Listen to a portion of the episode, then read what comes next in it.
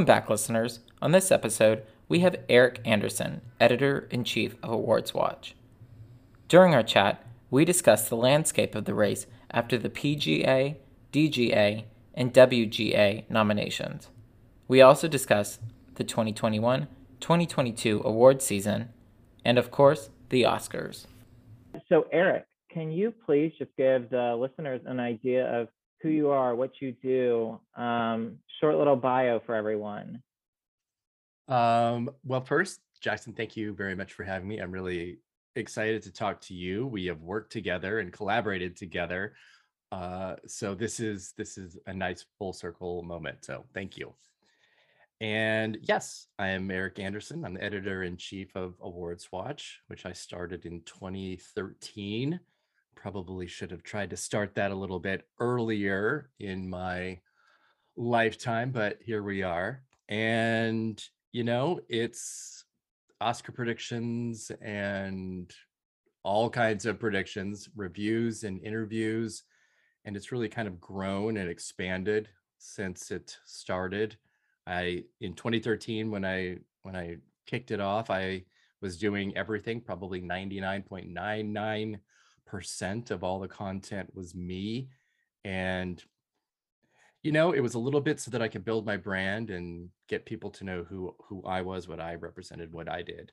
Uh, but there was also a little bit of selfishness and maybe even some micromanagement of myself in there and you know it became a lot to do and it got bigger and i brought people on as contributors and then staff members and it just kept getting bigger and bigger mm-hmm. and i realized i had a, a, a platform and an opportunity to give more people opportunities and many that had not had any before and so that turned it into kind of something else. And so it still is that, still Oscar predictions and Emmys and SAG and BAFTA and everything else that there is. But it also is a great jumping off point for young writers or people that don't have uh, another place to contribute.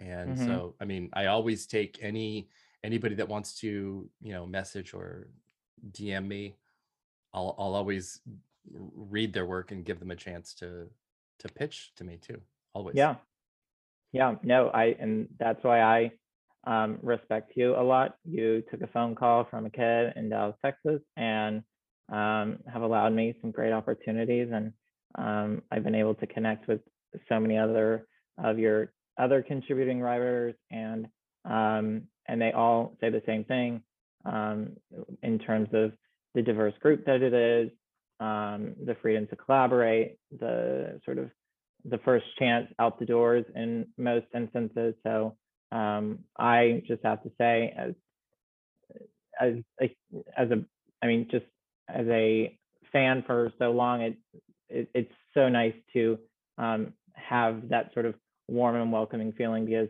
in the industry, it's not always that way. Um, and so you definitely um, you take chances on a lot of people, and the people that have come out of there, I mean, are fantastic writers, editors, you name it. So um, so praise for you on that one. Thank you. I really appreciate that. It's it's been it's been really wonderful and and an era of awards watch that I'm enjoying immensely right now. Mm-hmm. Yeah. Um, so if you're ready, I'm just I'm good to dive into. Let's go.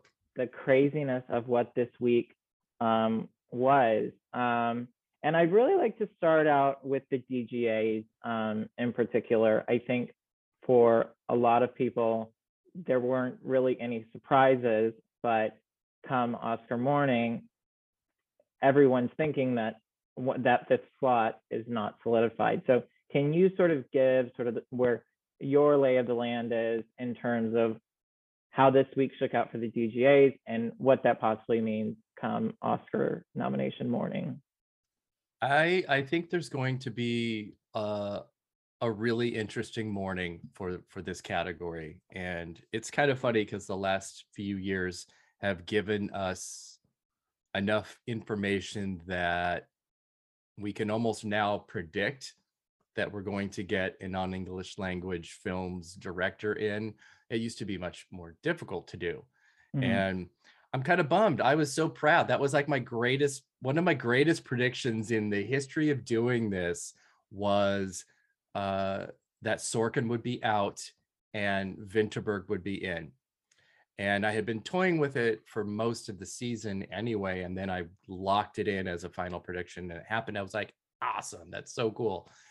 But, you know, that was built on, you know, Paul Pawlikowski and just kind of the the director's branch willingness to be more creative with their choices more so than the DGA for sure. DGA is pretty basic, you know, they could they it's not, you know, to be sh- super shady to them, but you know, they they can be very middle of the road and they don't take the chances that uh, the directing branch has and not just recently but in the past we used to Mhm. have you know when it was only five best picture nominees we would always have the lone director uh, that could get in. David lynch did it. Uh, that hap- it happened quite a quite a bit. And so i think we're going to see obviously bafta is not going to be that um, that indicative of what we've seen already because we've had Golden Globes, Critics' Choice, and DGA. And so far, four have matched up with all of them Kenneth Branagh, uh, Jane Campion, Steven Spielberg, and Denis Villeneuve. So it's reasonable to assume that those four will probably make it to the end. Uh, they're not going to make it all at BAFTA. I, that's for sure. Not with not with the juried rules and, and how things are there now. But after that, we've got, you know, Maggie Gyllenhaal, Paul Thomas Anderson, Guillermo del Toro. Seemed like he might have been, but Mhm. probably not. Uh, but what we're really looking at is that all of those names have already been nominated or won before. This category has had a first time nominee since 1950. So some somebody's getting in. And when we look at the names I just mentioned, PTA or Del Toro, they've already been in. Del Toro's one. Gyllenhaal hasn't, obviously. She would be a, a potential. And she did make the DGA first time director as anybody would have predicted, and she's probably going to win that. But I think what most of us are doing is looking at the the non-English language film director that has the best shot. And there are only two really that do, and that's Hamaguchi and Sorrentino. And I think this is actually the place where BAFTA will give us some information. Because if if any of these four miss, it's not that big of a deal. If Hamaguchi and or Sorrentino get into director at BAFTA, that's where we should look. That's where we should Mhm. go. And I just did a BAFTA podcast uh, before this, and I will do my written predictions after this. and I think they might be different because as I was talking, I was talking myself into a scenario in which both Sorrentino and Hamaguchi get into BAFTA. And then what do, what do we do? What happens then? Who gets in? Mhm. Who who is stronger? Sorrentino is European, so he fits with the recent history a little bit better than Hamaguchi does, but obviously Drive My Car is the the bigger critical hit. Yeah. So we'll we'll see. I don't know. It's it's exciting though. hmm Yeah. No, and I think that's what everyone looks for. Like you said on Oscar nominations morning, who is going to be that fifth spot?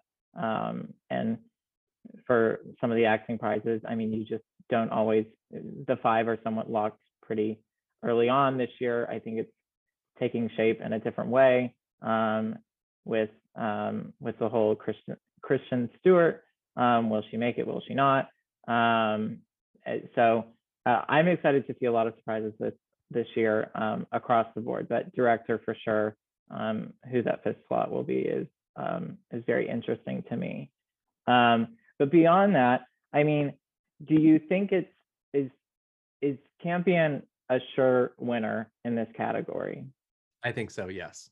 I think she's gonna I think she's gonna be one of the the people that just absolutely runs the the calendar all the way to the end. Mhm. There's obviously the deserving element. Uh, there is going to be the historical element uh, to it. So I, I, I, yes, I think it's happening. hmm And so then going into the PGAs, um, shockers there. Um, Mhm. One being being the Ricardos. Um, but what shocked you? What surprised you?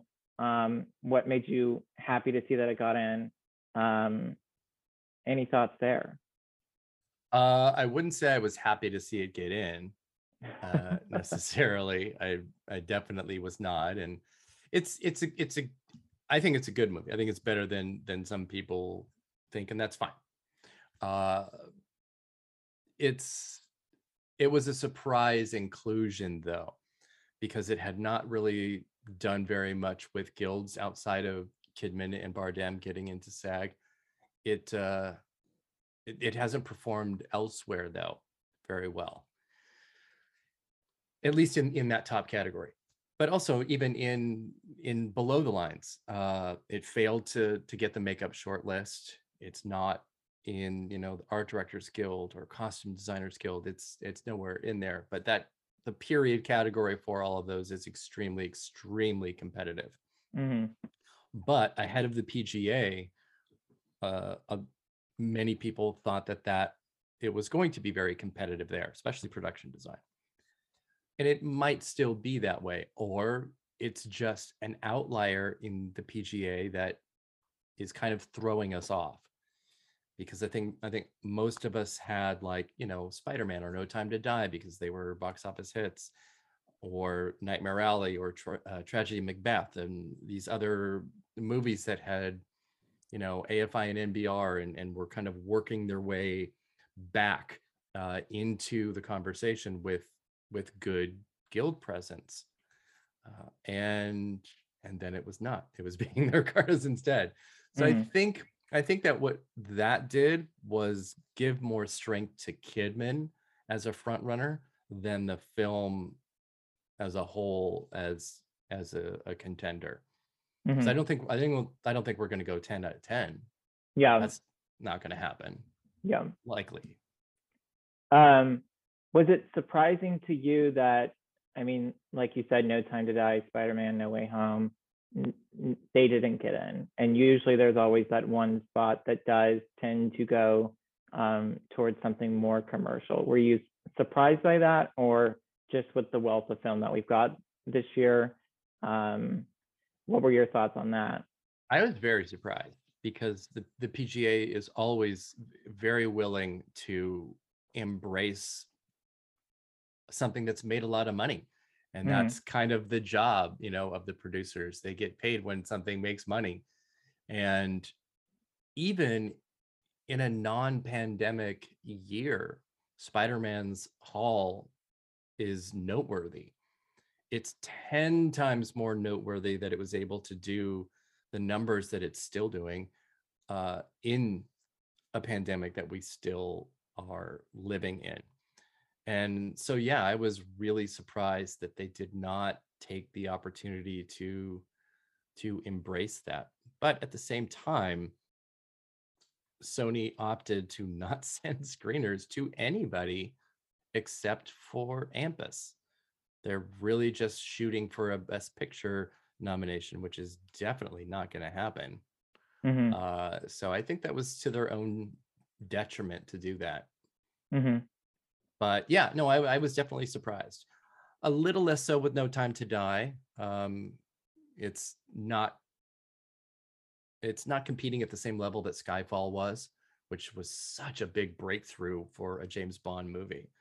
Uh, so I'm a little less surprised with that. But looking at the lineup that we do have, you know, it's it's as diverse as uh, PGA lineups can often be. hmm Yeah. Um, there's only three movies that really have been able to run the table with, you know, AFI, National Board of Review, Golden Globe, Critics' Choice, uh, and Screen Actors Guild mentions, and that's Belfast, Don't Look Up, and King Richard. Everything else is is kind of missing one little element. None of it's crucial. there's not like a crucial miss really by anybody.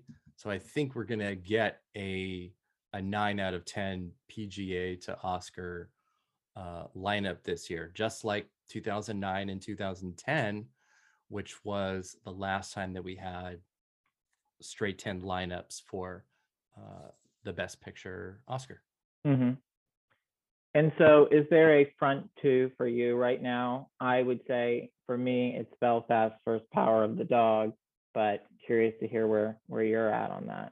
It definitely is. Um, I I don't see how you can make a realistic argument for anything else. I know a lot of people, especially over the last month before things, you know, left the critics awards era, really wanted other things to happen, whether it was West Side Story or Licorice Pizza or even Dune. And no, things are going to exactly where they were in September at Telluride. hmm It's the same too. And I know that that some people, you know, rebuff the idea of statistics and trends, but you know, until there's a really big break in them, I generally stick with it. And the Telluride appearance for a Best Picture winner is a really, really good one. Only Green Book has has missed that since 2007. Uh, so I'm I'm I'm going with that, and it's why pundits who were you know a big part of Telluride kind of went with that too. And I know that some people feel that that pundits try and hammer home front runners really ahead of time and yes sometimes that's true but i mean people can really only do so much once a movie is seen then then voters and and people that actually matter make those choices which is why well it's why we've seen things hold and why we've seen other things fall. Hmm And do you think that the pandemic um, or the rise in Omicron um, has sort of dampened some of the sort of like the licorice pizzas, um, like the dunes, anything like that? Do you think like the past month of not having any in-person events has affected any of their shots? Yeah, and I th- I think it did last year to an extent, but then things turned out exactly like they were predicted to in in September, even without the benefit of uh Telluride that year. We we know that Nomadland was going to be there, so Mhm, that would have that that keeps that stat running. mhm, So I don't think I think what it did is it certainly forced people to make last year and this year, but to a little bit of a less extent, lesser extent. It forces voters to watch the movies and make decisions based on that versus the parties that they get to go to and the celebrities that they get to meet. Because, Mhm. you know, we still have a, a portion of the voting members of the academy that are not really working actors and and directors and everything anymore they have old memberships and they don't have to do a whole lot to stay in AMPAS now with like like one or two credits every 10 years or something. So you know you, you'd have these i've i've been to enough of these parties and things where the people you see there are those older voters. They want that buffet and they want that picture with eh, whoever it might be that they are fascinated by. And so that that help, helps lean their their trigger finger on what they're going to to pull mhm, uh, when it is time to vote. So but at the same time a lot of these very older uh, and old fashioned voters maybe they have a difficult time with the the online only uh, voting. Mhm, I, I don't want to, you know, okay boomer too many people in saying that, but you know, when it was filling out a ballot by hand and mailing it in, like an election or something, I think that that that gave us a different type of voter. hmm So I think that might have a, a small part of it. Yeah. Yeah, no, I, I saw Colman Domingo post his, I mean, the ease of access of just literally going in and him emphasizing like if you want to see like a representative sort of of who we are, what we like what we do, you need to vote. And so it it is a it is a different um world in that aspect. So um and it is as easy as just reminding people to go online. It's as easy as one, two, three almost just to get your votes in. It's also great to see somebody like him who is a new voter that is like, I want to vote. I can't wait. And I'm showing everybody that I did. I love Mhm. that. Yeah, I no, would I to, I would love to see more of that. Like, you know, when we always wear our, our I voted stickers for elections, I would love to see voting members post on socials that they voted. I want to see that.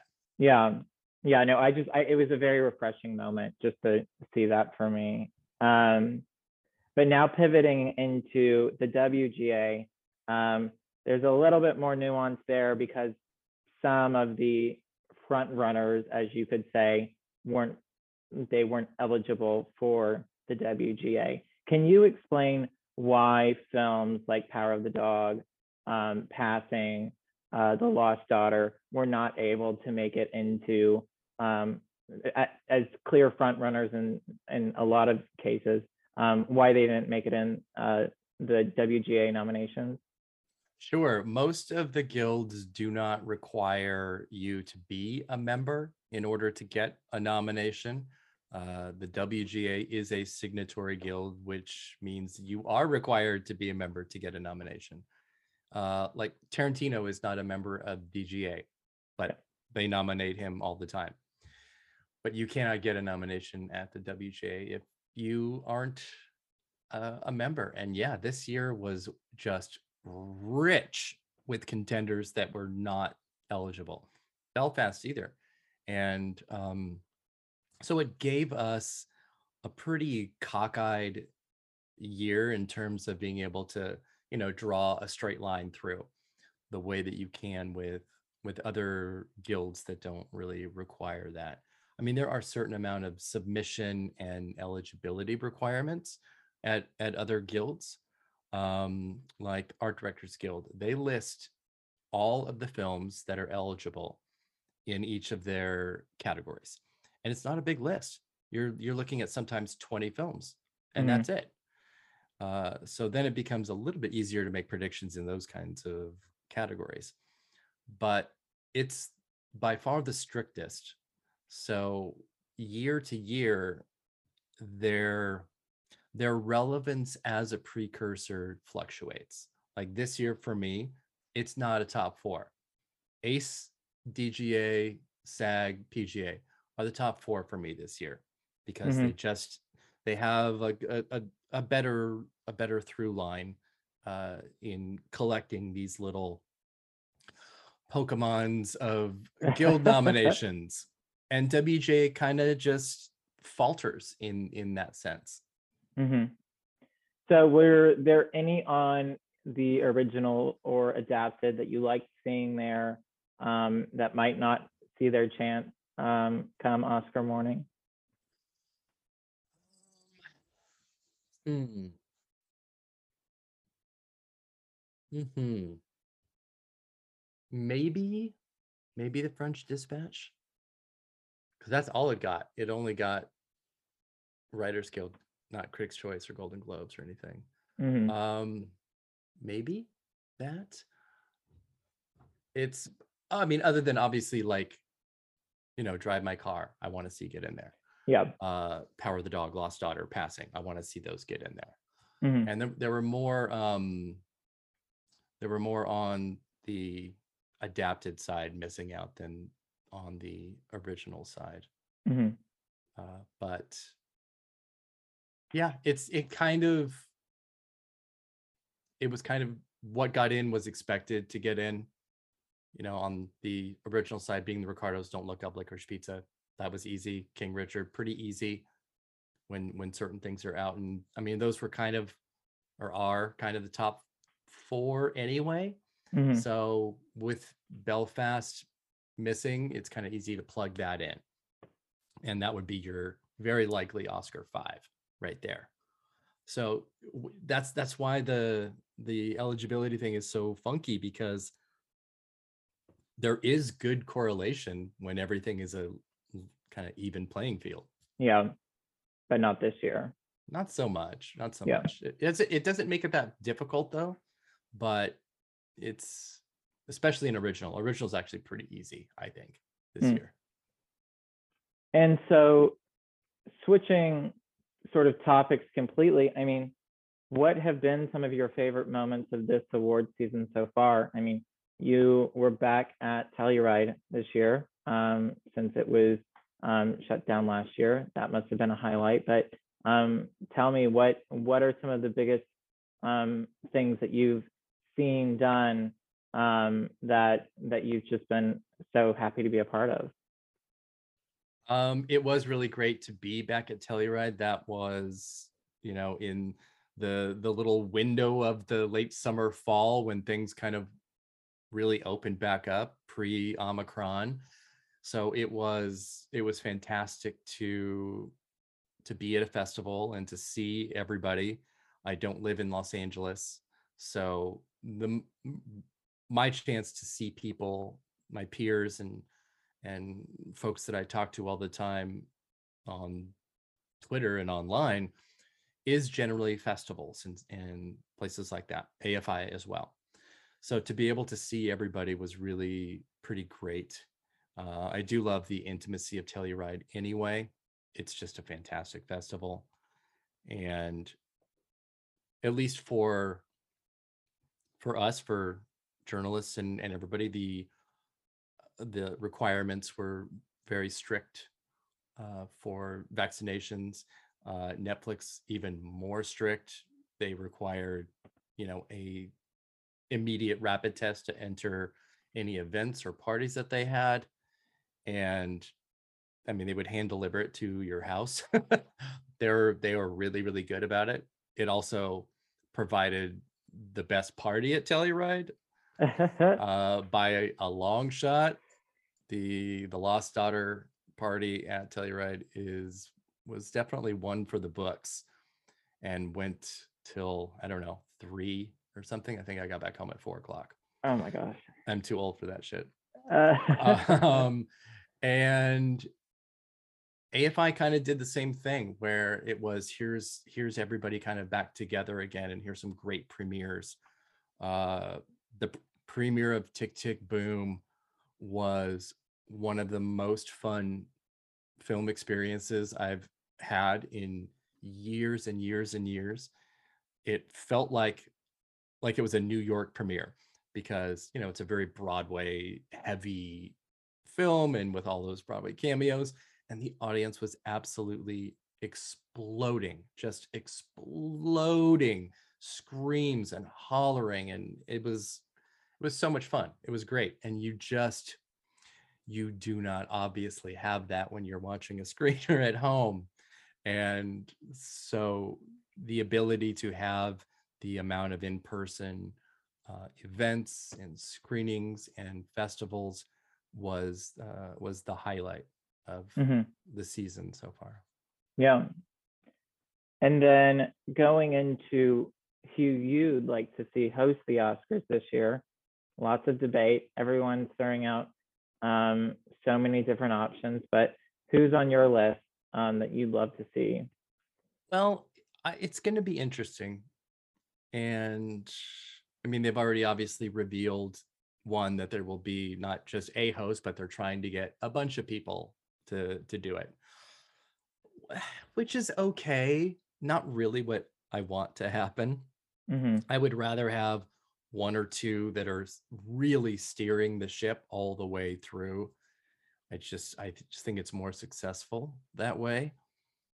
I think there are a lot of great possibilities and the difference between, you know, who I would like to see versus who is realistic can be pretty split Yeah. but but where they come together is kind of the the names that I'll, that I'll mention. Because we're talking about ABC, which is Disney, uh, they're they're going to want to go with something in-house, which means you know an ABC network show or Disney related or Marvel or Hulu or something like that that fits into that family, which also also works as as self promotion, which is fine. Uh, so the like the first names that were kind of thrown around before the multi-host announcement was made was the Steve Martin, Martin Short, Selena Gomez. I think that is a wonderful idea. Mm-hmm. They're a great trio on Only Murders in the Building, which is a really popular show on Hulu. They work together really well. Steve Martin's already hosted. He was a great host. I think Martin Short would be hilarious as an Oscar host. Uh, so I would really be super into them. I I know the the Tom Holland Zendaya co-hosting was floated around as an idea. I do think it would be pretty good, but they are also really really young. Mm-hmm. So and I know they can sing and dance and all of that, which is a great part of it. Uh, I th- I think it would be okay, but I'd be I'd be a little worried, and nervous for them. I don't think it would be anything like the the James Franco Anne Hathaway disaster by any any stretch of the imagination. But my my my top priority always for an Oscar host, always, is they have to know their Oscar stuff and they have to like the show and the Oscars themselves. mm-hmm. I am not a fan of comedians hosting that don't know anything and don't care. I'm just Yeah. not a, I'm not a fan at all of that. And you know, when people throw names out like Dave Chappelle or something, I'm like, are you out of your mind as a as a host for the Oscars? Mm-hmm. Not even Ricky Gervais would be a good idea. He's great for the Globes, not for the Oscars. Yeah. So, I mean, if I had my druthers, it would be Whoopi Goldberg every single year. I think she's the best host that's ever, ever been. She's the perfect host because Mhm. she loves the Oscars. She loves what they are and what they can be. And she is game for anything. I don't think she would be so much now. And- yeah. Yeah. But but yeah. Um, and then somebody else I was thinking of was Tracee Ellis Ross from Blackish. Oh, she uh, she would be fabulous. Yeah. And that's She- the ABC family. And I think she would be so funny. Oh yeah. And to think of the the guests she could bring along the way, I think would just be I would love to see Diana Ross present something at the the Oscars as well. That would just be a, a trip for me. Well, Uh, that'll be that'll be up to to Will Packer, the producer, uh, and he's a lone producer this year, which is super interesting compared to last year. Uh, so I'll be really, really interested to see where he goes with this show. But I Mhm. think obviously after last year, you can only go up. Yeah. I, I the only I, it's if Regina King had just stayed on the stage the entire time, we would have been fine. We would have been fine. But because that was the best opening of an Oscar show in forever. It was genius. yeah, yeah. No, so they missed out last year. But I, I know.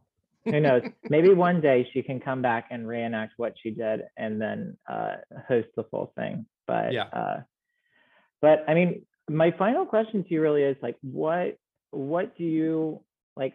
Who are you stumping for? Whether you know they are going to get in or not? Who who is someone you want to see on the best actor list, the best actress list, the supporting actress list, on and on and on? Who who would you like to see um, surprise everyone?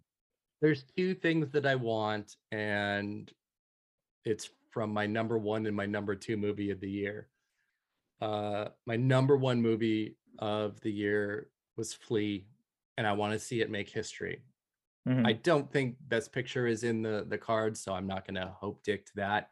But I want it to get animated doc and international feature film. I want all three for it, Mhm. uh, and to have that that historical marker.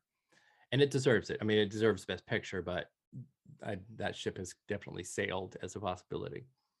The other is sadly something that I didn't think I'd have to stump for because I thought they were going to be the runaway winner from like day one. And that is Kristen Stewart for Best Actress in Spencer. And I still, it's not that I'm, you know, shocked and don't understand why she has stumbled, but I just feel it's unfair. it's it's I think it's the best performance of the year. I think it's one of the best female performances of all time. I think it is an absolute all-timer. Mhm. It is legendary. And the fact that she's missing and could even miss a nomination historically won't be I mean historically it'll I don't know how to we we look back at things at snubs uh with a lot of affection in in a way that maybe wouldn't quite be there if they had just gone all the way. You know what I mean? Yeah.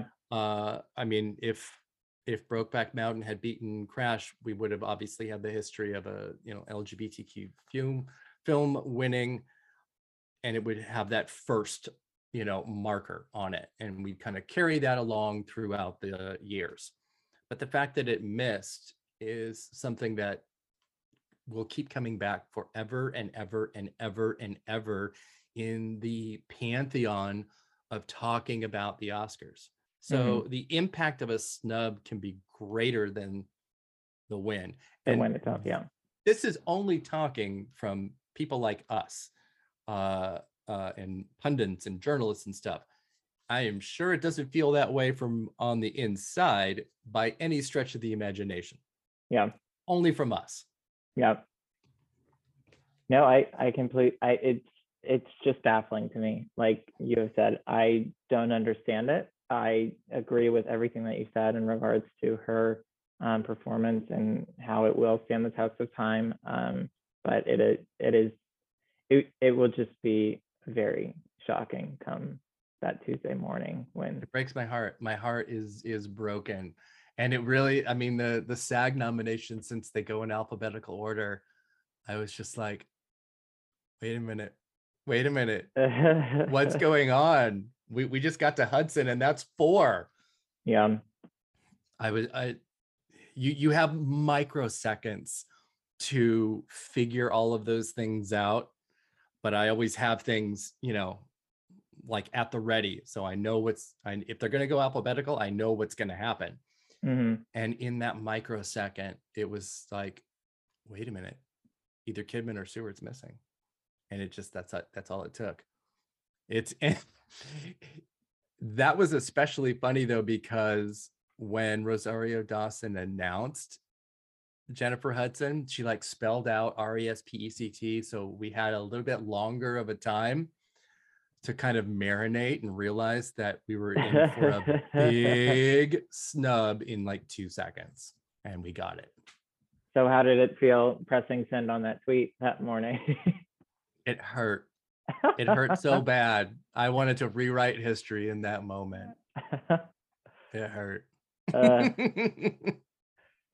well, Eric, I have to thank you um, for chatting with me today. This has been an absolute blast and pleasure, um, and I I can't wait to see how this all plays out and if any if, or all of our predictions pan out. If not, there's another year and we will retry again. But um, I do. I would love for you to tag what um, where you're at, where people can find you, um, and sort of do a bit of self promo here. Absolutely. Um, hopefully, you know, you you follow me on Twitter at awards underscore watch, where I say all kinds of very stupid things.